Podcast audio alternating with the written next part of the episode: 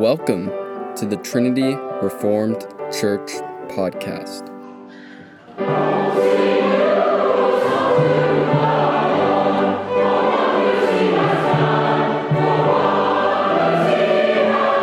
Zwingli and the Divided Soul of the Reformation, as read by the author, Jason Cherry.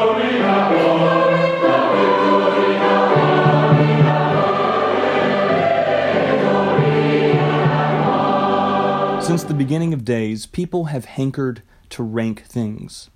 The caveman ranked the loincloths of their fellow cavers. Northern Europeans of ancient times debated the most esteemed Nordic poetry. And if the Aborigine islanders of Kiribati didn't have a burning hot opinion of the most feared mosquito borne illness, then they were sent on the first canoe out of town. It's almost like God hardwired the human operating system to love lists. With that in view, let us consider a list of seven interesting things about that contemporary of Martin Luther, the Swiss reformer Ulrich Zwingli. Number one, Zwingli's view of the Lord's Supper.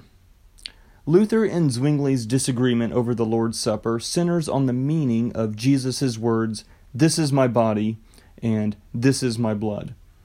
Luther didn't want to explain away the meaning of the word is. He thought that when a Christian participates in the supper in faith, that the body and blood of Christ are present. Luther called this view the real presence, because Jesus was genuinely present in the elements. Luther's difference with the Roman Catholic Church was that they taught that Christ replaced the bread and wine with himself, so the elements looked like bread and wine, but they were actually the body and blood of Christ. Luther taught that Christ did not replace the elements, but was present in the elements. Zwingli, however, interpreted the word is to mean signifies. How did Zwingli come to this position? God revealed it to him in a dream. Zwingli's memorial view was that there was no real presence of Christ. The bread and cup are figurative only, they are a memorial to the death of Christ. Number two, Zwingli's reforms inspired by the past. Zwingli was inspired by Erasmus, that Renaissance humanist who took the church back to the sources. Zwingli studied classical Greek at a time when few people knew Greek. He read Josephus, Augustine, Aquinas, and Aulus Gellius. Zwingli demonstrates that reform is enhanced when it is informed by the past. Number three, Zwingli's view of the classical poets. Zwingli expected to find many of the classical writers and philosophers in heaven, thinking they were part of the streams of wisdom that eventually come together by the working of the Holy Spirit. The great philosophers of the ancient world taught truths that agreed with the Bible such that their words seemed due to the direct influence of God. Zwingli denied that the ancient thinkers were free from critical judgment Yet he thought God was speaking through the ancient philosophers in the way they acknowledged God's existence and emphasized the goodness of God.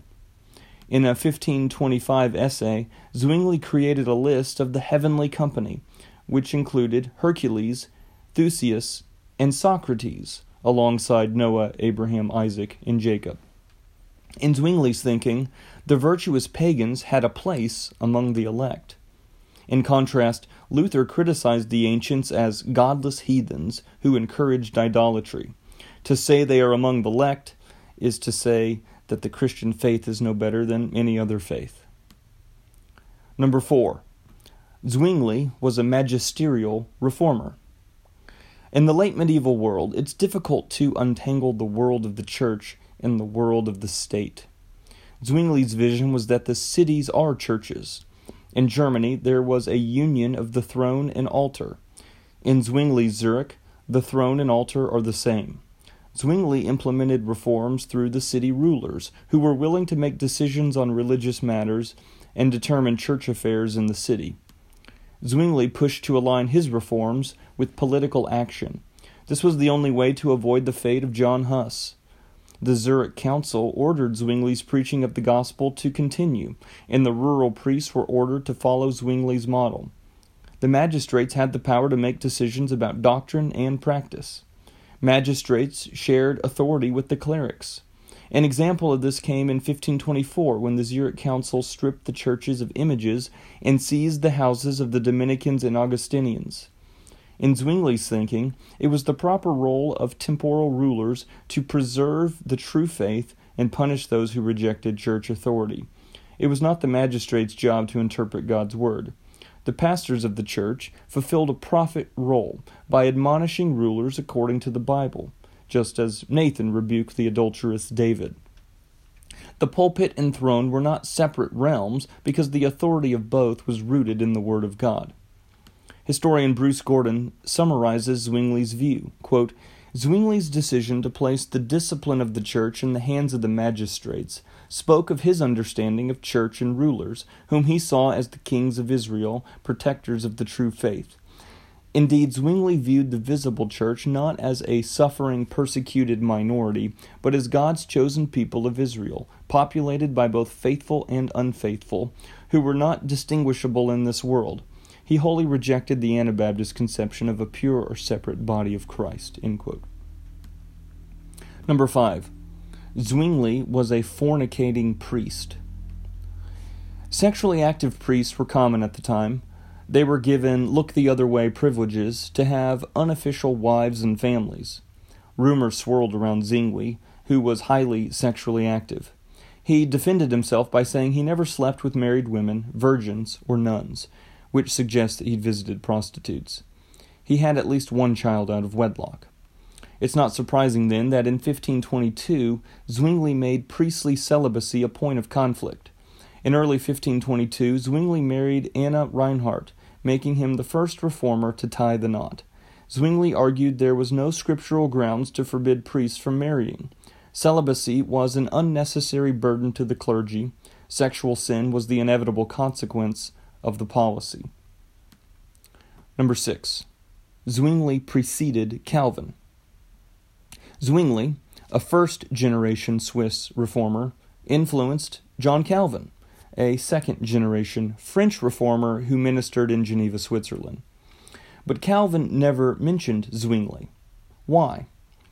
Well, the Lutherans had a hostile view of the Zwinglians, which traced back to Luther's rejection of Zwingli. Calvin knew this and Calvin, the Frenchman, believed he could bring together the different branches of the Reformation. Calvin aspired for a unified Reformation front. If he mentioned Zwingli, the Lutherans would leave, so Calvin didn't talk about Zwingli.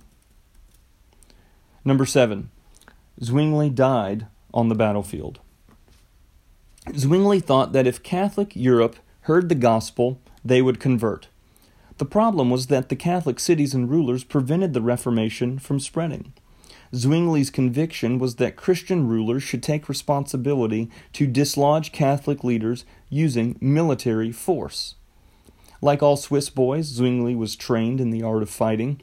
He was also also knowledgeable about tactics. In 1520, Zwingli wrote this quote, I say all this in order to hasten the battle that is already underway and hurries towards its end, to win for Christ as many soldiers as possible who will then fight boldly for him. For this I will tell you plainly just as the church was born through blood, only through blood can she be renewed. It was the duty of the faithful to bring the gospel to the Catholic strongholds that remained in Switzerland, even if military action was required. Zwingli didn't just urge the Zurich Council toward war, he donned armor and took up the halberd to enter combat. So, what happens when military skills and convictions are intertwined? You get a Protestant priest who dies on the battlefield trying to spread the word of God. Zwingli used force for religious ends. On October 11, 1531, Zwingli took to the battlefield near Kappel to defend Zurich against the attacks of the Catholic Five States. The Zurichers were outnumbered and outgunned. Zwingli, dressed in green armor, was wounded in the leg. The Catholic soldiers found his still conscious body and ran him through with the sword. Leo Jud was Zwingli's close friend. He shared in Zwingli's call to arms and the need for war against the Catholic Confederates. Yet, in 1542, eleven years after Zwingli died, Jud gave a deathbed confession, seeking God's forgiveness for making war. Quote, Protect yourselves from war. Do not be driven by lust for war. Work for the maintenance of peace. It is fitting for Christians to show humility, not thirst for revenge. Regrettably, I rode to war in time, a great evil. Therefore, I cry out to God that He might have mercy on me and forgive me. Remember forever the unfortunate consequence of this war. Zwingli would have no such regret for war making. In conclusion, Bruce Gordon summarizes Zwingli's legacy. Quote, In many respects, Zwingli came to represent the divided soul of the Reformation, an arresting vision of the godly community, beset with the need to establish its own boundaries and cleanse itself of dissent. The godly community depended on the sword and nearly vanished in military defeat. Thanks for listening. If you want to find out more, check out our website at trinityreformedkirk.com. That's trinityreformedkirk.com.